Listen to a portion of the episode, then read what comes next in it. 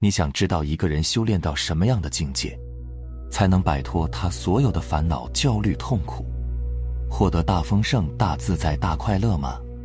如果你还在为生命中所发生的所有事情内耗、憎恨、纠结、迷茫、怀疑，那么我强烈建议你看完这条视频。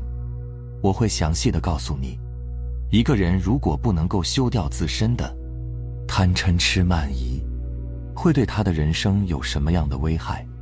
一个人活得很痛苦、很焦虑、很匮乏，他的底层因果链是怎么运作的？怎么样才能更有效的对治五毒，让你的人生活得更通透、更幸福、更快乐？视频呢有点长，如果你能耐心的看完，一定会有收获。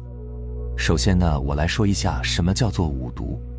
五毒呢，其实就是佛家讲的贪嗔痴慢疑这五种心境。为什么叫它五毒呢？就是因为它对人的危害实在太大了。什么是贪呢？贪就是指贪婪、贪求、贪图、贪恋、贪心，对身外的一切人事物、名利身，想拥有、想掌控、有所取心、有高期待。什么是嗔呢？嗔就是憎恨、抱怨、埋怨、嫉妒、生气、愤怒、仇恨、不满；痴就是愚痴、无明、不明事理、迷茫、迷惑、目光短浅；慢就是傲慢、妄自尊大、自以为是、骄傲无礼；疑就是多疑、怀疑，对谁呢都不信任。这就是五毒：贪嗔痴慢疑。如果你不能够很敏锐的觉察到它，清理它，那它会对你的人生有什么样的危害呢？我总结了六条。第一条呢，五毒它会在你的人生各个方面，不断的引导你去做恶业，去操纵你做不正确的事情，伤害别人的事情。比如说你的贪心起来了，它一定会指导着你的身体，去拼命抓取。无休止的去造作、去攀援，不惜损害他人的利益也要得到。很多人为了升官，为了成交，为了促成一笔生意，心神能量都放在专营算计、走捷径、走歪门邪道、投机倒把上，因为他们的贪心想挣更多钱，为了赚更多的钱呢，就去压缩成本，为了中标就去行贿，不断的造就恶业。他们忽略了内心品质修养，忽略了身体的健康，为了谈合同呢，天天陪客户喝酒，喝成酒精肝。有的人呢，明明已经有房子住了，还要再追求房子，结果往后二三十年背负房贷。当你抓取到了之后，又担心失去，又被外在的东西所奴役、所束缚。你外在抓取的东西呢，只会让你得到短暂的快乐。之后，随着贪念又升起更大的欲望，你越贪就会越向外求，越向外求呢，就越不关注自己的内心，内心秩序全部混乱了之后，你抓取的东西跟你的能量不匹配了，它很快就会消失了，内心永远不得安宁。第二条五毒呢，让你不断的吸引和遭遇厄运困境，你会在内心贪嗔痴慢疑的偏见下。吸引更多偏见的人事物出现在你的生命中，给你造成阻力。你的负面偏见越多，你投射出来的负面的人事物就会越多。第三条五毒呢，它会对你造成严重的束缚和局限，让你失去能量和创造力。你憎恨一个人或者说一件事情，那么这个事情，这个人好的一面你就看不见了。就没办法吸收他好的东西了。你傲慢了，你觉得你什么都懂，失去了好奇心和诚敬心，不谦虚，对人没有尊敬心，瞧不起别人，那别人是不会帮助你的，那你就学不到对方好的东西。第四条五毒呢，会对人的身体健康造成严重的影响。五毒呢，对应我们身体的五脏，贪对应肺部。嗔对应肝部，痴对应肾，慢对应心，疑对应脾。如果你的五毒每天都非常的强烈，就相当于你每天在伤害自己的五脏六腑，时间长了，五脏肯定会出现问题。第五条五毒呢，会让你陷入迷茫困惑，不停的做错事，不停的被骗，让你远离自己的天赋使命。一个人呢，对事业无名，他就创造不了财富；对亲情感情无名呢，亲密关系就处理不好。很多女生在恋爱期间老是被骗，就是无名没有足够多的智慧。第六条五毒呢，会障蔽你的灵魂本体，让你的内在呢不得安宁，外在呢不得丰盛。这就是五毒对人的危害，它会在不经意间就冒出来了。你的每一句话、每一个动作、每一个眼神都能够体现出来，贪嗔痴慢疑。它处处呢都在作祟，让你不得安宁。现在我们知道了，五毒对人有这么大的危害，在对治它之前，我还要让你知道它是怎么来的，它的根源在哪里。我一共呢总结了五个方面。第一个方面呢，五毒它来自于社会奖惩制度和集体价值观念。有的人受社会集体价值观念影响小。内心的五毒呢，没有那么强盛，但是大部分人都被这个社会的制度和集体价值观念影响的太大了。五毒呢，表现的非常明显，因为我们身处于社会奖惩制度和商品经济社会，社会呢想让你买东西，它一定会激发你的贪欲的。各种车的广告、房的广告、化妆品的广告、包的广告。所有的衣食住行的广告呢，都在激发你的贪欲，都在引诱你。所以呢，我们看东西一定要小心。那些东西呢，都在助长我们的贪嗔痴慢疑。社会集体价值观念告诉你，你必须得成功，必须得有钱，必须得买房，必须得买豪车，才能体现你的成功。我请你千万要小心。不要觉得社会就是这样子，觉得大家都是这样认为的。我想告诉你，大家都是这么认为，不一定都对。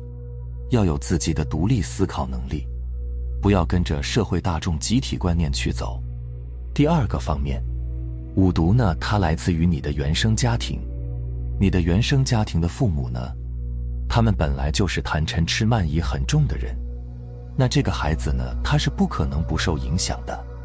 很多父母一辈子活得很辛苦，赚钱很不容易，认为社会很复杂，充满了竞争，就告诉孩子必须得非常非常有头脑，必须非常非常聪明才行。这些都会影响到孩子的。父母呢很喜欢生气，那这个孩子呢也会喜欢生气。我在这里呢并不是说原生家庭不好，要怪罪原生家庭，而是我想让你知道。很多原生家庭，真的是在助长孩子的五毒。不要认为自己的父母什么都对，他们有自己的认知局限和业力习气。有的人呢，到现在还觉得父母什么都对，什么都要听他们的。如果你现在身为父母，你一定要非常小心对孩子的影响。那些修养非常高的父母呢，家庭绯闻非常正派的，真的非常少。所以呢，一个人想要成熟，他一定要摆脱原生家庭对他的影响。第三个方面，五毒呢是负面记忆形成的，业力催生的。人经历了不好的事情，就会形成某种不好的信念，太多的记忆呢在他脑海里面储存，导致业障太深重，业力形成障碍，让他没有办法去爱别人。所有的记忆呢，也是五毒的来源。如果你有不好的记忆，一定要及时的去清理、去和解，去把它给治愈掉。第四个方面，五毒呢，是环境圈子渲染出来的。如果一个人他的环境圈子恶业习气很重，吃喝嫖赌，那他长期在这种环境下，他一定会催生出来五毒的恶习。你接触什么样的人？这个人的磁场呢，就会对你产生什么样的影响？第五个方面，五毒呢，是小我二元对立的思维模式滋生的。如果你的灵魂本我不在线，你的大脑呢就会喧宾夺主，你就会认同大脑产生的念头，然后呢跟着这些念头去造作。大脑的特点呢，就是二元对立的思维模式，是攻防抓取的思维模式。对你有利的你就想贪，你憎恨的就想远离，就想消灭。这就是大脑滋生的念头。当你看到这里了，你说一个人想修行难不难？外在的环境、广告、社会、集体价值观念，一层层的大网不停的引诱你、刺激你；到了内在，又是层层的大网，你的头脑观念、你的恶业习气不停的束缚你，让你不得解脱、不得自由。如果没有一个很好的老师去指导你，你没有在一个正能量的圈子里面吸取正知正念，真的是不可能逃离出来这些层层大网的。